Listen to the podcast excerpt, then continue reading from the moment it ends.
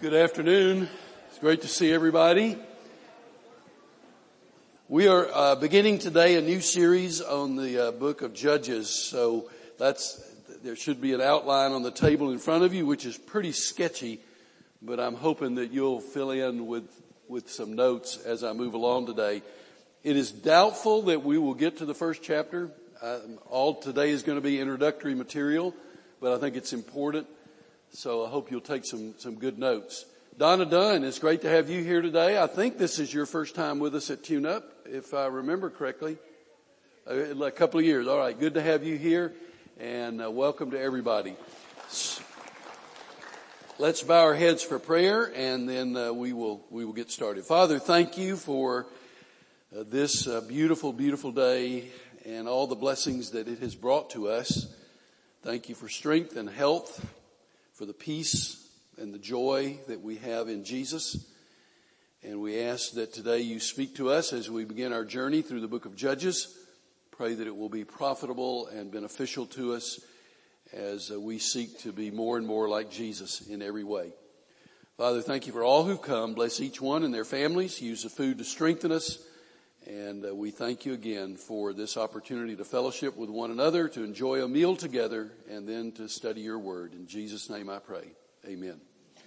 Well, we've done a lot of books of the Bible uh, without repeating any of them. Uh, we just finished First Peter last week. So today, as announced earlier, we're going uh, to the Old Testament and uh, do one of the Old Testament books that we have not yet done, and that is the book of uh, Judges.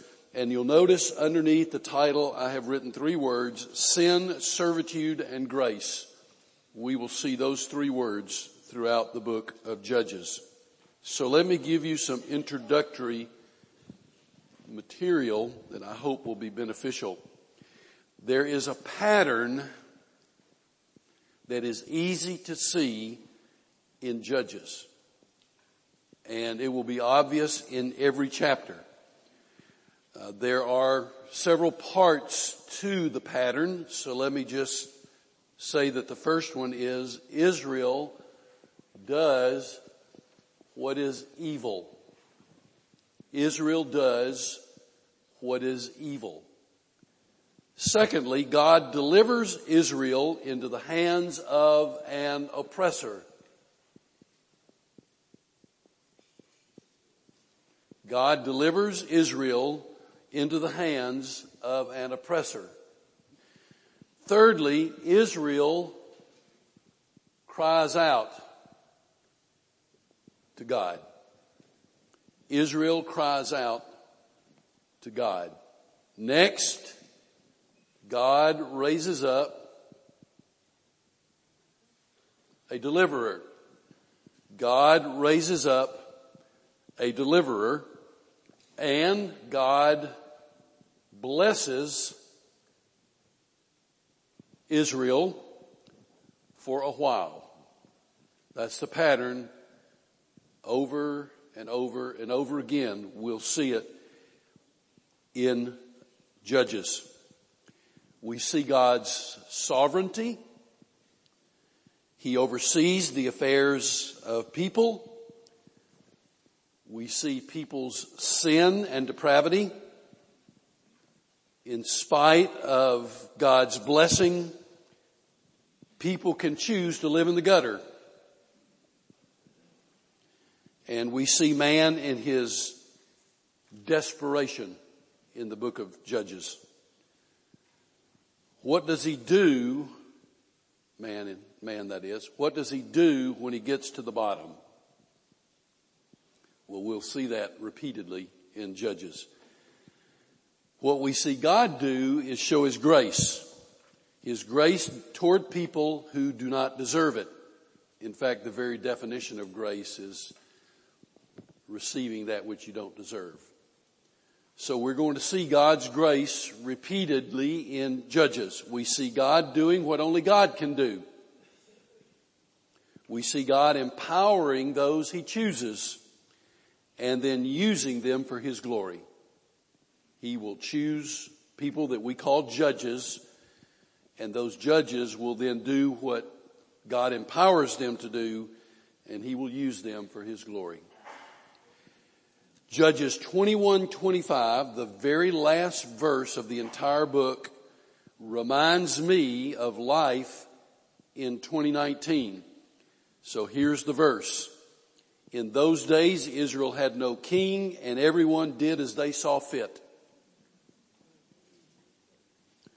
Judges recounts the history of Israel from the time of Moses and Joshua until the time of Israel's first king, which would have happened a little before 1000 BC. It was a time of spiritual pluralism. Israel lived among a people who had many gods, multiple gods. So how would Israel do living among a people of multiple gods? Well, you already know the answer to that. They wouldn't do well at all. Israel will fail again and again and again and again.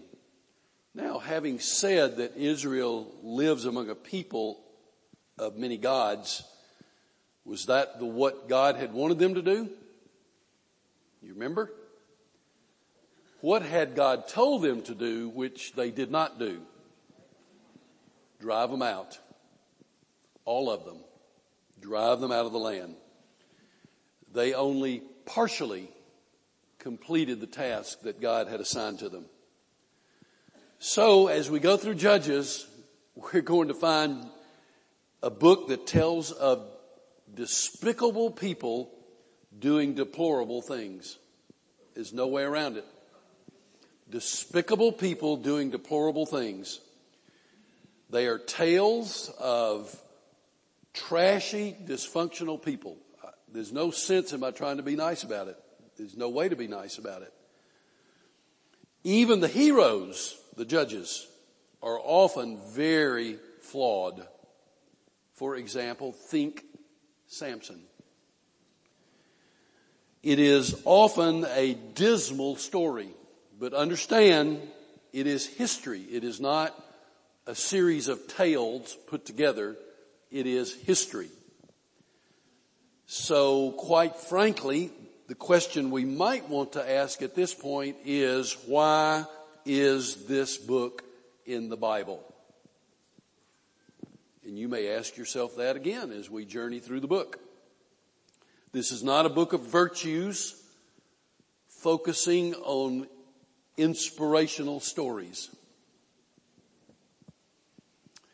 The Bible, unlike other religious works, is not about following moral examples. Sometimes people say that's what the Bible's about. No, it isn't. It's about God showing his mercy and long suffering and working in spite of man's resistance. And nowhere is that clearer than Judges. Ultimately, there is only one hero in Judges. And that hero is God. Now, here are um, here are some major themes of the book of Judges. Ooh, this eraser is not very good. How about I use the, the towels? Yeah, that's better. I think the word God is uh, on this board forever. So if you're going to leave something on a board forever, that's not bad. Okay?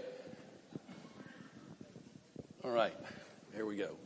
So let me um, let me write, give you some themes, the major themes for the book of Judges. First, God relentlessly offers His grace to people who do not deserve it or seek it or even appreciate it. God, grace. God will offer His grace over and over again to people who do not deserve it or seek it or even appreciate it. You know, it's one thing to not deserve it because it's all of us. It's another thing to not seek it, but it's quite another still to not even appreciate it when it, when God puts it right in your lap. Now, God is the only true Savior. And Judges is ultimately about grace abounding to sinners. Second theme, God wants lordship over every area of our life. God wants lordship over every part of our lives. It seems that Israel never totally accepted that and never totally rejected God. They never totally accepted his leadership. They never totally rejected his leadership. That's not good. They waffle in the middle. Mainly like, God, we're in trouble. Get us out of this. And when God did, it was like, oh, forget you, God. We're going to move back to where we were. We're going to live like we used to live. All right, there's a third theme. There is tension in the book of Judges. Tension between grace and law. Well, how about that? Read the New Testament also. It, there's a tension between grace and the law, conditionality and unconditionality. I'm not even sure those are words, conditionality and unconditionality. God demands obedience because He's holy. But then He makes promises of commitment and loyalty to His people. Things like, I'll, I'll be with you forever. He says, do this and I'll do that. And then he turns around and says, I will always be with you no matter what you do. So there's tension between conditionality and unconditionality. There, there is tension between grace and law in the book of Judges. There's a tension because we see both grace and law, conditionality and unconditionality. Now when we get to the New Testament, The gospel will show us how that works. And it does. So we'll make allusions to that throughout our journey through Acts, uh, Judges. Number four, we need continual spiritual growth. We need continual spiritual growth perhaps the most dangerous place for a Christian to be is the place where they say, I have arrived. That's not a good place to be. We need continual spiritual growth in our lives. Judges shows us what is possible in spiritual decline, but it shows what revival can do. It results in prayer, repentance, and the destruction of idols. Prayer, repentance, and the destruction of idols, and the leadership of anointed men and women. As we will see. So you and I need spiritual growth. No matter where we are, been a Christian for one year or 45 years, whether we're 25 years old or 85 years old, wherever we may be, we need continual spiritual growth. Now, number five, human saviors point through their flaws and strengths to the two, true Savior.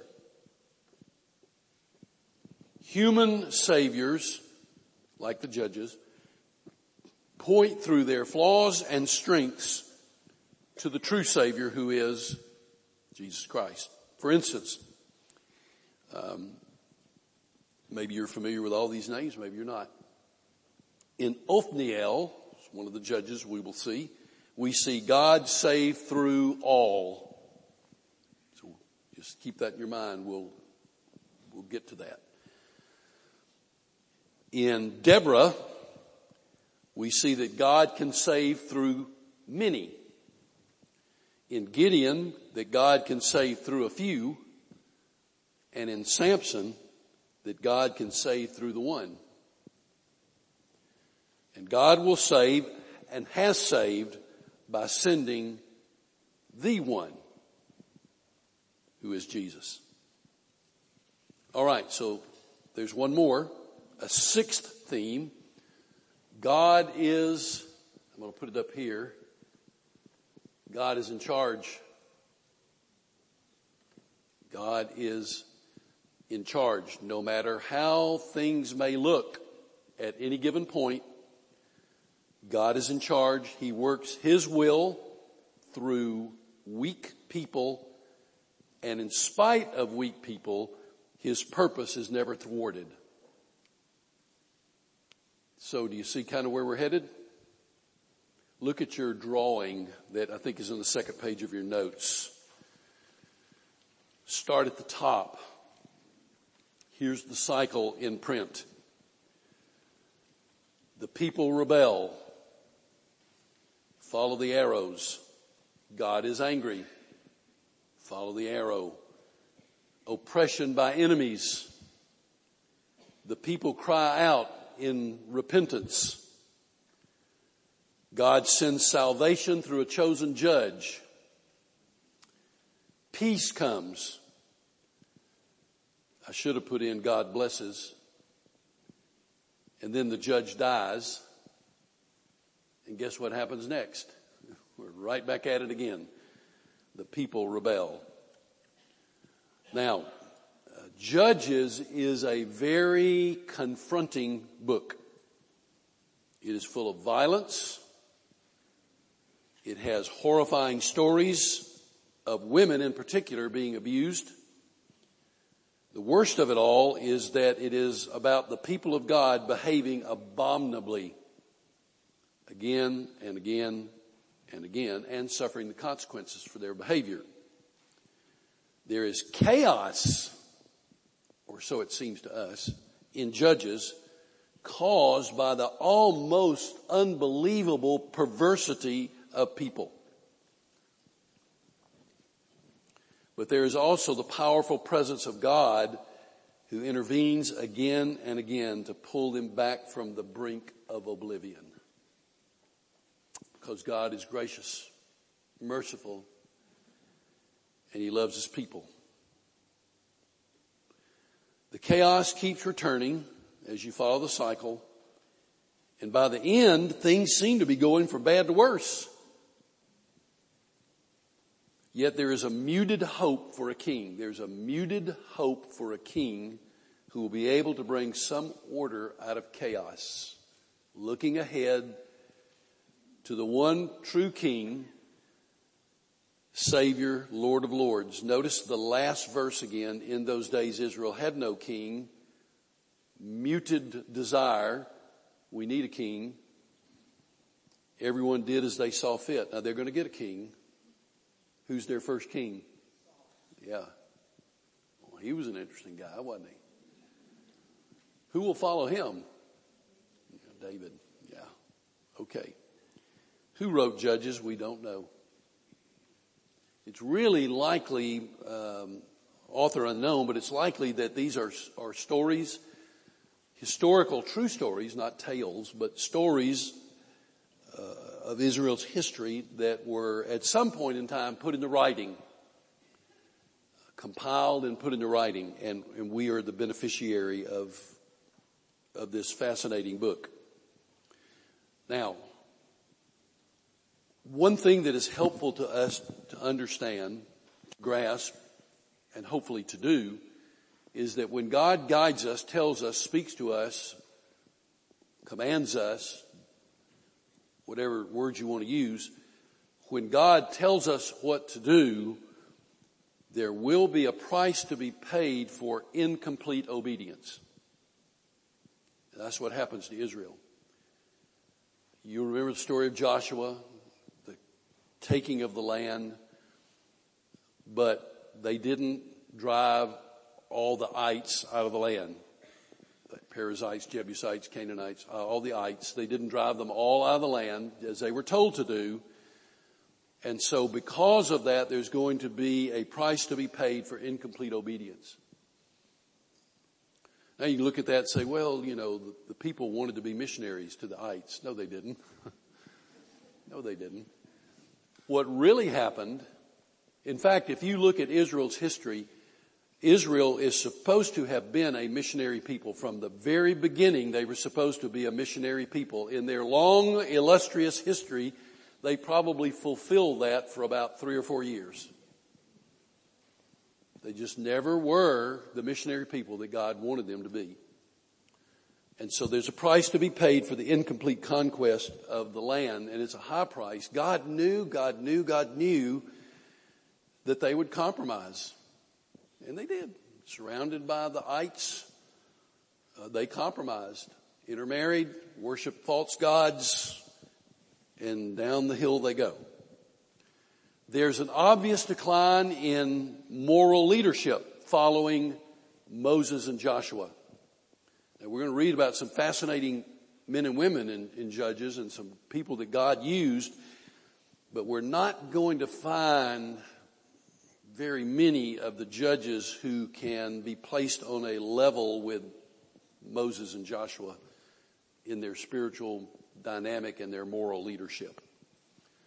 Uh, just think about Samson. I've always been fascinated by the character of Samson. When I was a little boy, I just thought, man, Samson, he's something else. And he was something else.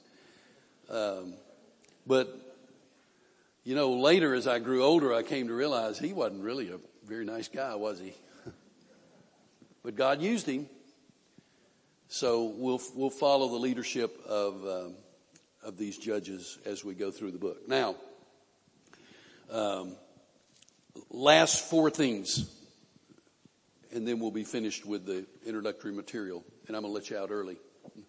Now, in school, that is that is met with yay. Uh, maybe maybe you're not all that happy about it, but God in Judges, four things I've written them down. God is righteous. We see it from beginning to ending. God is righteous. God is holy. Um, sometimes people will say, I just don't understand how a loving God could let such and such happen to me or to my family. I, I don't. And I, under, I understand that we've probably all been there at some point in time, but more difficult for me to answer is how could a holy God let me into his presence? How could he bless me? He's holy and he's righteous.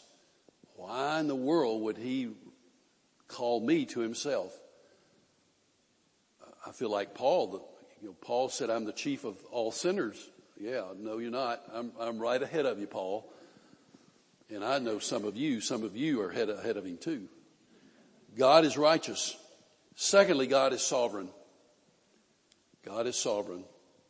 God will do what God chooses to do in accordance with His word and His will and His desire and for that which will bring Him glory.